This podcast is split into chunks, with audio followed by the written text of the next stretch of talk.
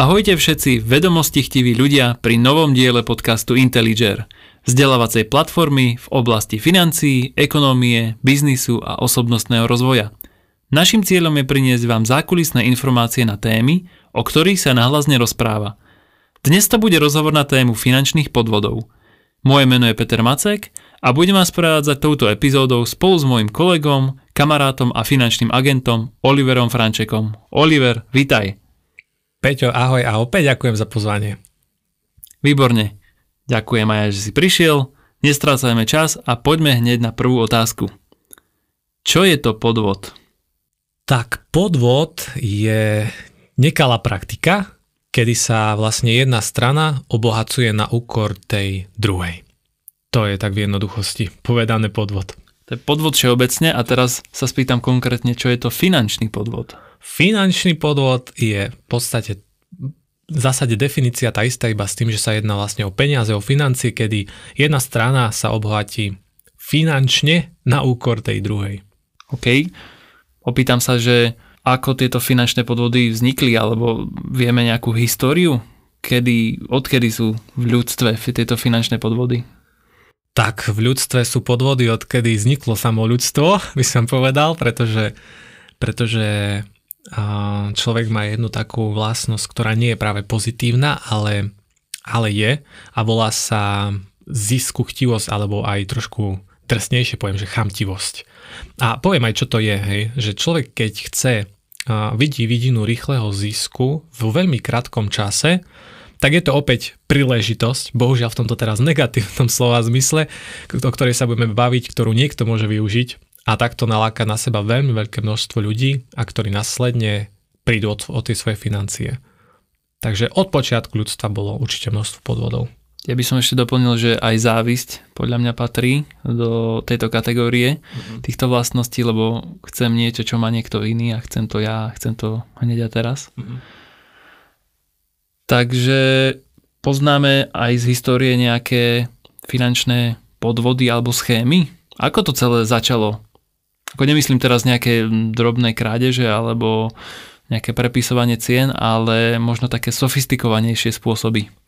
Áno, áno, tak povedzme si hlavne o tých spôsoboch, ktoré poznáme už dnes a ktoré, s ktorými sa stretli aj ľudia, alebo minimálne o nich počuli. A také najznámejšie sú hlavne Ponziho schémy alebo aj pyramidové schémy sa volajú, pyramidové hry. Sú jedny, myslím si, že z najznámejších aj dosť rozšírených podvodov, s ktorými sa ľudia stretávajú celkovo vo svete a aj na Slovensku. Áno, to môžem potvrdiť. Myslím, že slovo pyramidová hra, toto slovné spojenie je dosť známe a rozšírené, ale vieš vysvetliť aj mne, aj ľuďom, že čo si po tým majú predstaviť? Ako to funguje? No tak v úplne, úplne v jednoduchosti by som povedal, že um, pyramidová hra je vlastne principiálne to, že niekto, kto ju vytvorí, najprv pozve do systému a do tej hry prvých ľudí, alebo prvých tých, keďže sme nazvali hra, tak prvých hráčov, investorov povedzme. A on napríklad pozve Peťa, teba napríklad, ak môžem použijem tvoj príklad, s tým, že ti hovorí, ako to funguje, ako to má možno vidinu nejakého zisku a vezme od teba nejaký vstupný vklad. Potom pozve nejakého druhého človeka, nazveme ho Jozef, pán Jozef, ktorý príde, taktiež vloží vstupný vklad a z Jozefovho vkladu sa vyplatí výnos sľubovaný tebe, Peťo. Hej? No a ty si povieš, o, ako perfektne to funguje a čo spravíš, začneš odporúčať túto hru, túto investíciu, túto príležitosť ďalej. Takže do systému prichádza nový človek, opäť vloží vklad, alebo dvaja ľudia vložia vklady a z ich vkladov sa vypláca, vypláca výnos e, osobe, ktorá je nad nimi, čo si by mohol byť ty alebo Jožo. Pán Jozef teda. A teraz vzniká, keď si to tak človek pre, predstaví taká, taký trojuholník alebo laický aj pyramída, ktorá sa začína zväčšovať. Do systému prichádzajú noví ľudia a s novými vkladmi vstupnými. No a vlastne táto hra, tento systém sa začína rozširovať a v podstate je to prelievanie peňazí z jedného vrecka klienta do druhého vrecka klienta. A naj, najviac na tom vedia samozrejme zarobiť tí, čo prišli do tejto schémy hry skôr, ako tí, čo prišli neskôr.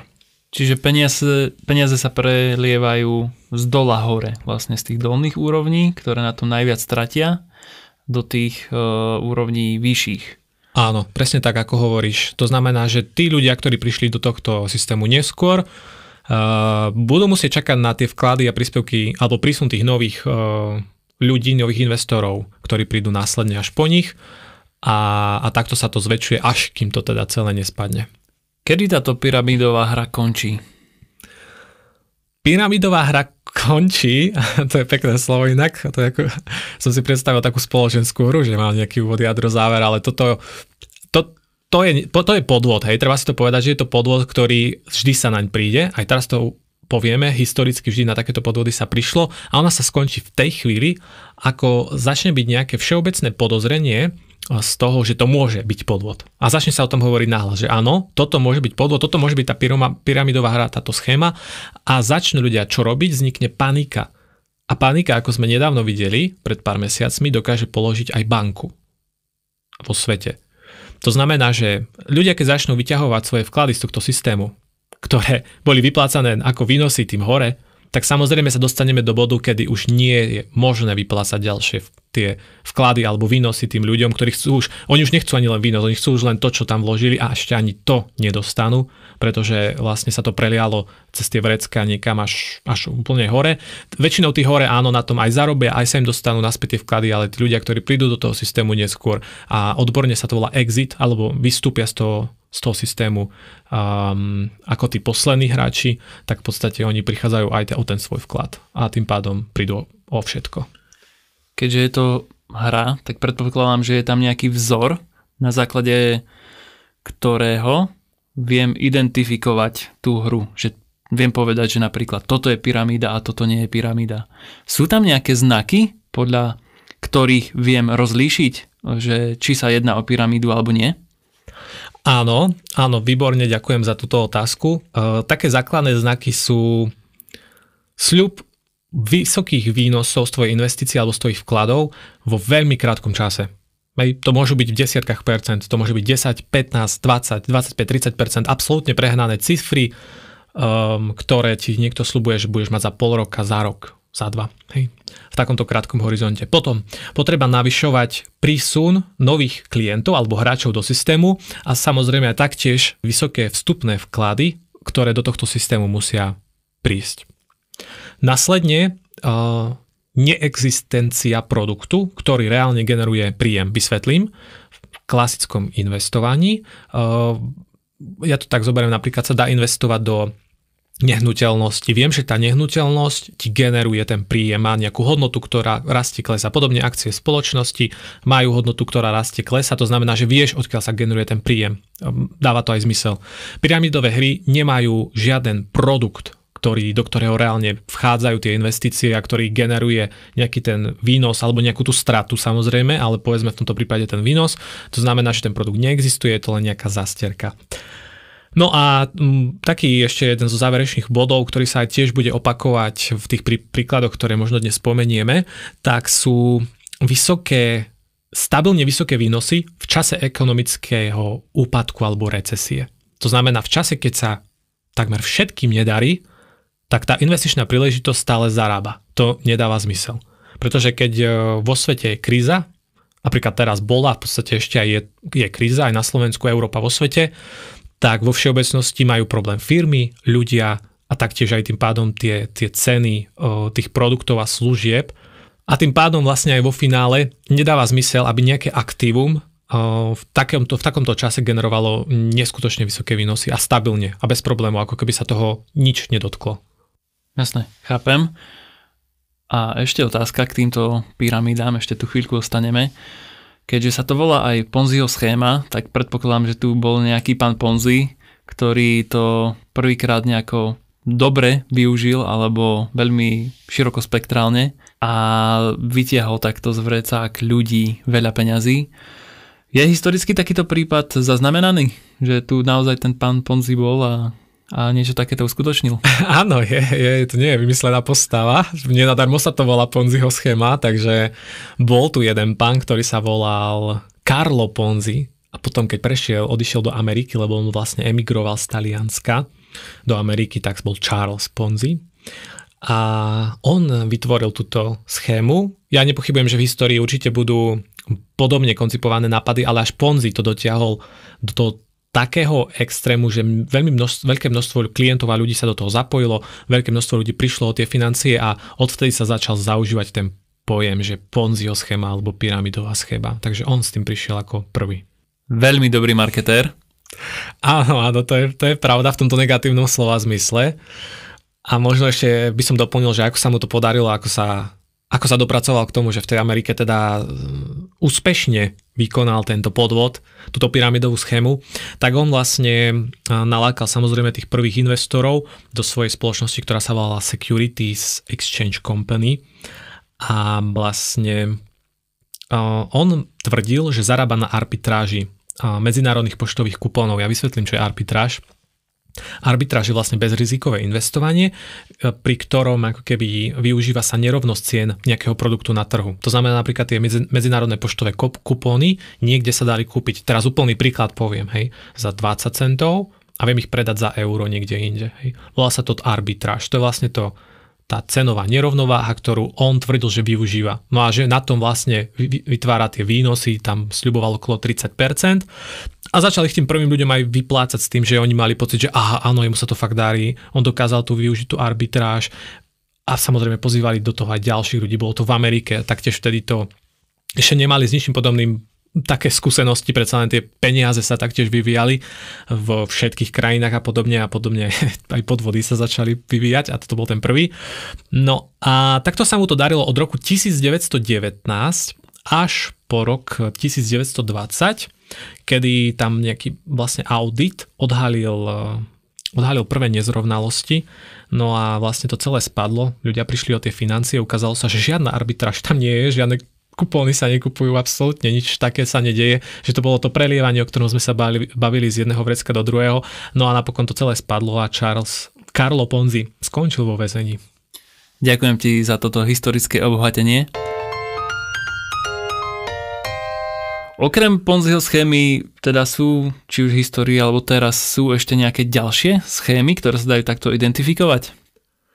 A určite áno, poviem takú jednu z najznámejších, ktorá bola vo svete a to bola Medofová schéma Bernard Medov, ktorému sa to darilo 10 ročia držať nad vodou úspešne a vyzeralo to všetko v poriadku.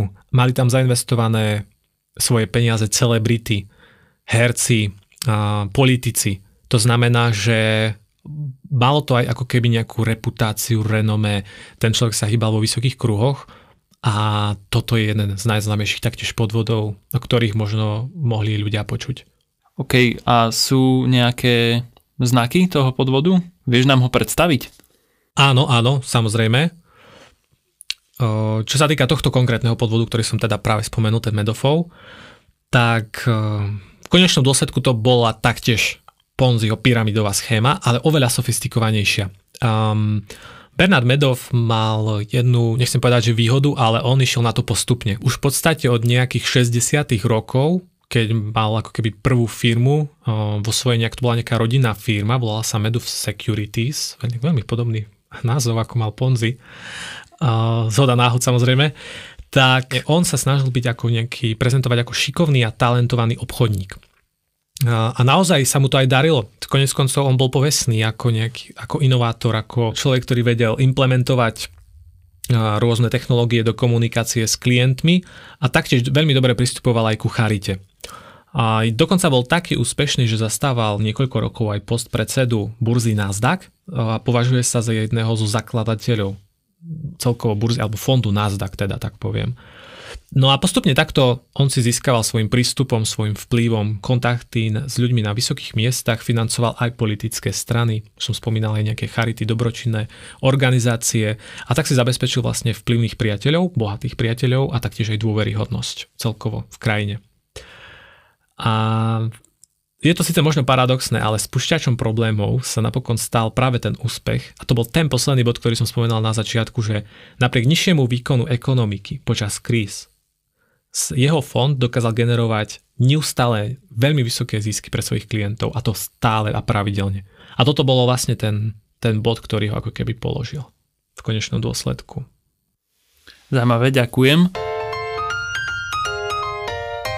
Sú ešte ďalšie schémy, ktoré sú tak jednoducho odhaliteľné? Alebo väčšinu tých schém tvorí tá pyramidová hra, ktorá je nejako modifikovaná?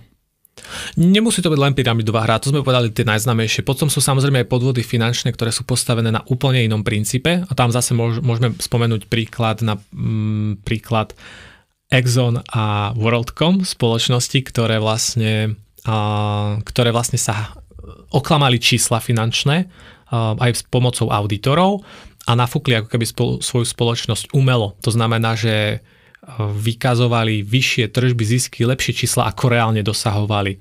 A toto je iný typ podvodu. To je už vlastne účtovný podvod? Áno, presne tak. Toto je vlastne už problém účtovného podvodu, dokonca za pomoci ešte aj auditorskej firmy. Vidím, že máš nachystaný celý príbeh s históriou, tak bol by som veľmi rád, ak by si ho pozdieľal.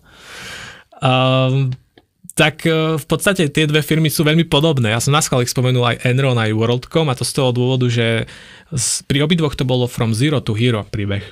To neboli nejaké, napríklad Enron, začneme Enron. Enron bola lokálna firma, malá firmička, ktorá vlastne pracovala v energetickom priemysle.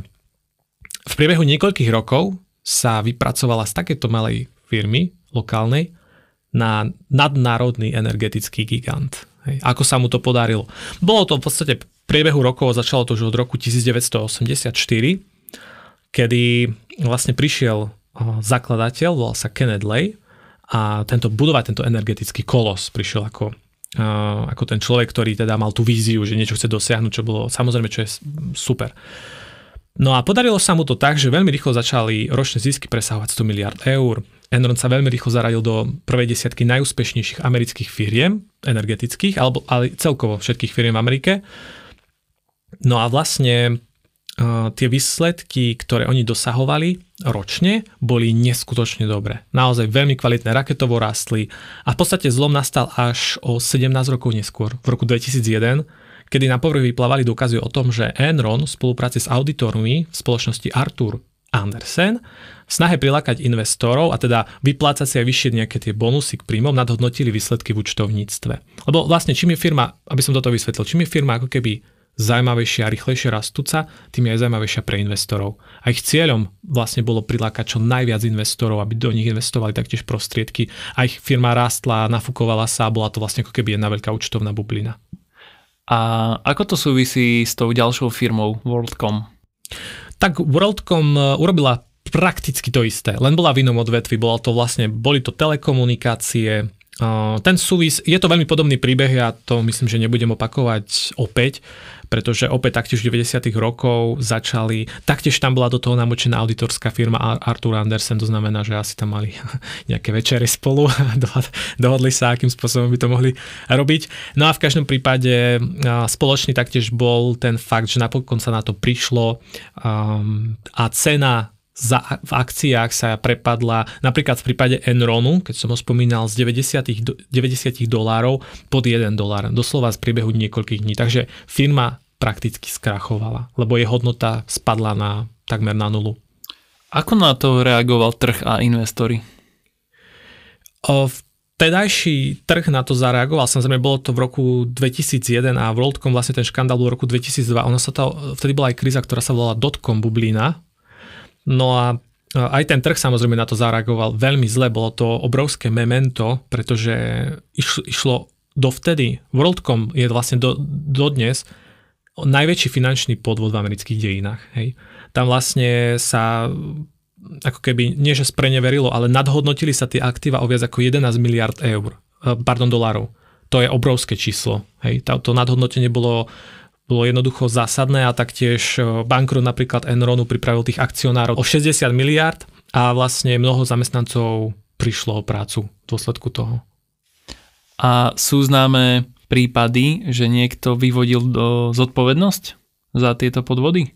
Čo sa stalo s tými majiteľmi tých firiem? Áno, podobne ako bol Charles Ponzi zavretý, konec koncov. Napokon to dobehlo aj Bernarda Medofa. Môžeme sa ešte k tomu aj trošku v krátkosti vrátiť, pretože ten jeho príbeh bol, bol naozaj veľmi zaujímavý, ako to napokon dopadlo, ako to celé, po celý ten čas on vlastne dokázal ťahať.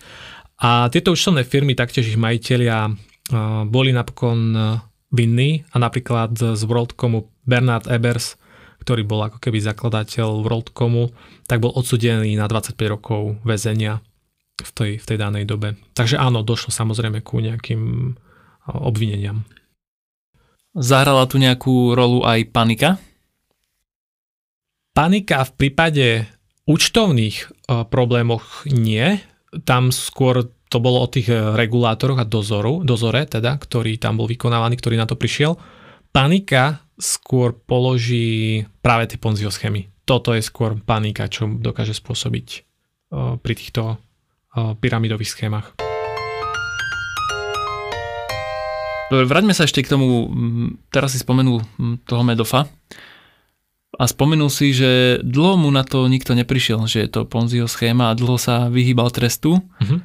Prečo sa mu darilo vždycky uniknúť z tej spravodlivosti alebo prečo mu na to nikto neprišiel dlhé roky? Tak jednak tým, aký bol človek, čo som spomínal, ako si to on vlastne budoval. No a druhá vec, aj ten prístup, ktorý zvolil, nebudil až také podozrenie. Urobil to sofistikovanejšie, ako to urobil Charles Ponzi. Nesľuboval až tak prehnané výnosy. Taktiež mal aj legálny, legálnu činnosť alebo legálnu firmu, ktorá vykonávala všetko v súlade s kontrolami a, a pravidelnými reguláciami, teda auditmi.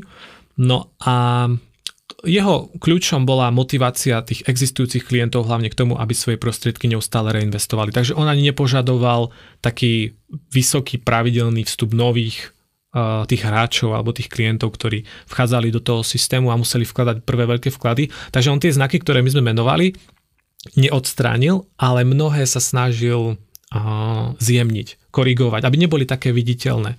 No a samozrejme tá, celá tá jeho osobnosť vlastne, ako, ako on kde vystupoval, s akými ľuďmi sa stretával, že, že tam vlastne vložili svoje prostriedky práve, a, práve osobnosti, ako boli a, vlastne nejakí panovníci, Um, napríklad tam bola vlastne monacká princezna Caroline, režisér Steven Spielberg alebo herec Kevin Bacon.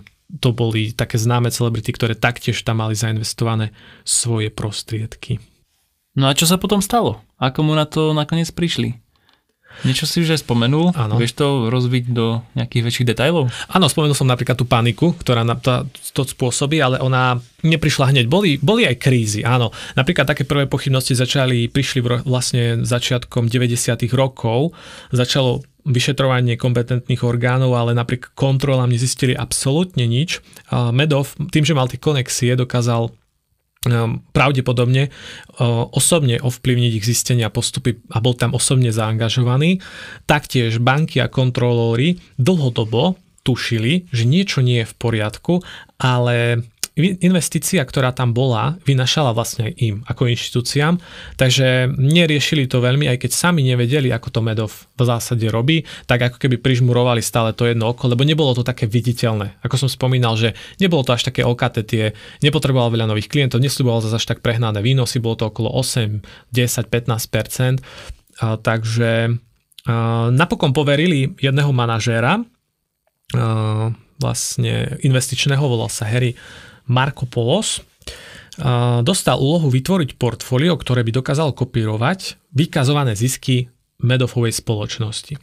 No a vlastne mu sa to nepodarilo.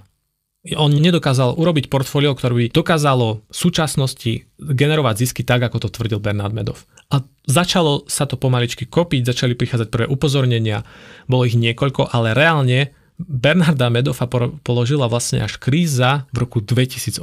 To bola vlastne hospodárska hypotekárna veľká kríza v Amerike.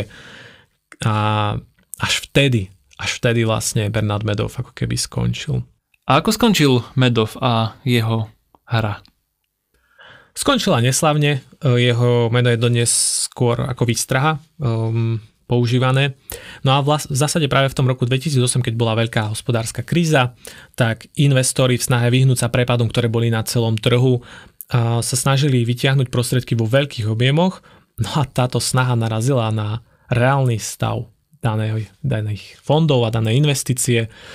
Medov si už uvedomil, bol to december roku 2008, že tieto otrasy už neustojí a vyplatil peniaze v rýchlosti aspoň tým najbližším priateľom a svojej rodine. No a potom svojim synom, ktorí vlastne aj pre neho pracovali, pretože u neho pracovali aj jeho dvaja synovia, a jeho manželka, sa zdôveril o tom, čo sa stalo, ako to reálne bolo. Oni o tom vôbec nevedeli. No a boli to vlastne aj synovia, ktorí ho udali v roku 2008 vlastného otca. A 11. decembra zadržali Bernarda Medofa. A išiel sedieť. Tak, išiel sedieť a vlastne ten taký keby ten trest, ktorý potom tam prišiel, nebol len finančný, alebo to, že bol odsudený uh, do väzenia, ale napríklad aj jeden z jeho synov uh, spáchal samovraždu. Vlastne ten, čo sa to dozvedel v tom roku 2008, keď si uvedomil, že koľkí ľudia do toho vložili obrovské množstva peňazí a doslova sa zadlžili len kvôli tomu, aby tam mali nejaké prostriedky a množstvo jeho známych, tak spáchal samovraždu, no a druhý syn zomrel v roku 2014 na rakovinu a dlhodobo sa stiažoval na stres, ktorý mu spôsobil otec, takže to bol otec roka, ako sa hovorí. Naozaj zanechal svojim deťom len problémy a samotný teda Bernard Medov dostal 150 rokov a vieme, že myslím, že je to jeden alebo 2-3 roky, teraz si nie som presne istý, kedy už, uh, už tu nie je, už zomrel. No a vlastne celková škoda sa odhaduje na 65 miliard dolárov celého tohto systému a tohto podvodu. Takže vidíme, že neoplatí sa robiť tieto podvody. Je tam nejaký rozdiel medzi Ponziho schémou a Medofovou schémou? Veľmi veľa je tam podobnosti, hlavne ten rozdiel, možno otázka, prečo to držal tak dlho, tak zhodnotenie, ktoré sluboval Medov, bolo nižšie ako pri iných podvodoch, to znamená, že nepreháňal to, konzistencia výnosov, čo je na jednej strane aj nevýhoda, na druhej strane tým pádom dokázal motivovať už existujúcich klientov, aby si reinvestovali peniaze, nepotreboval do toho práve tých nových hráčov, aby vstupovali s veľkými vkladmi. No a taktiež aj bol rozdiel v registrácii, jeho investície boli totiž to registrované, regulované, už som spomínal, že ako keby on v jednej budove mal na, na poschodí mal legálnu činnosť a o pár poschodí vyššie už bola nelegálna tá činnosť. Hej. To znamená, že on mal ako keby aj licencovaných, registrovaných predajcov, stal napríklad aj za tou burzou, za tým fondom Nasdaq, ako sme spomínali, ktorý bol aj predsedom dlhé roky. Takže aj tá kredibilita, dlhoročná dôveryhodnosť Um, ale napokon to skončilo tak, ako skončil aj Charles Ponzi s jeho schémou. Len to trvalo okolo 30 rokov, kým sa na to prišlo. Takto to boli tie najväčšie podvodné schémy a prípady svetového formátu. Ak by ste sa chceli dozvedieť o ďalších, prípadne ste sa s nejakou stretli, budeme radi, ak nám zanecháte komentár alebo pošlete holuba. My sa posnažíme vybrať ďalšie zaujímavé prípady, ktoré si rozoberieme v niektorom z nasledovných dielov našej rozpravy. Dnešné časové okienko sme už takmer vyplnili, poďme si teda zrekapitulovať najdôležitejšie body. Práve sme sa rozprávali o finančných podvodoch vo svete. Definovali sme finančný podvod, predstavili sme si základné schémy a vysvetlili sme, na akých princípoch fungujú. Zároveň sme zhrnuli vzostup a pád najväčších svetových podvodných schém. Moje meno je Peter Macek a na moje otázky odpovedal Oliver Franček. Oliver, ďakujem za tvoj prístup a historický prehľad. Ja opäť ďakujem za výborné otázky a verím, že sme pomohli aj našim poslucháčom lepšie sa zorientovať práve v tých takýchto schémach. Ďakujeme za vypočutie ďalšieho dielu nášho podcastu. Pustite si nás cez streamovacie platformy, taktiež nás sledujte na sociálnych sieťach. Zmúdrite tento svet a spomente našu tvorbu aj svojim priateľom. Váš názor je pre nás dôležitý, preto zanechajte spätnú väzbu v podobe lajku, komentáru alebo odberu. Tešíme sa na vás pri ďalšej časti podcastu Intelliger, vzdelávacej platformy v oblasti financií, ekonómie, biznisu a osobnostného rozvoja. Platformy, ktorá má radšej rozum v hrsti, než nevedomosť na streche.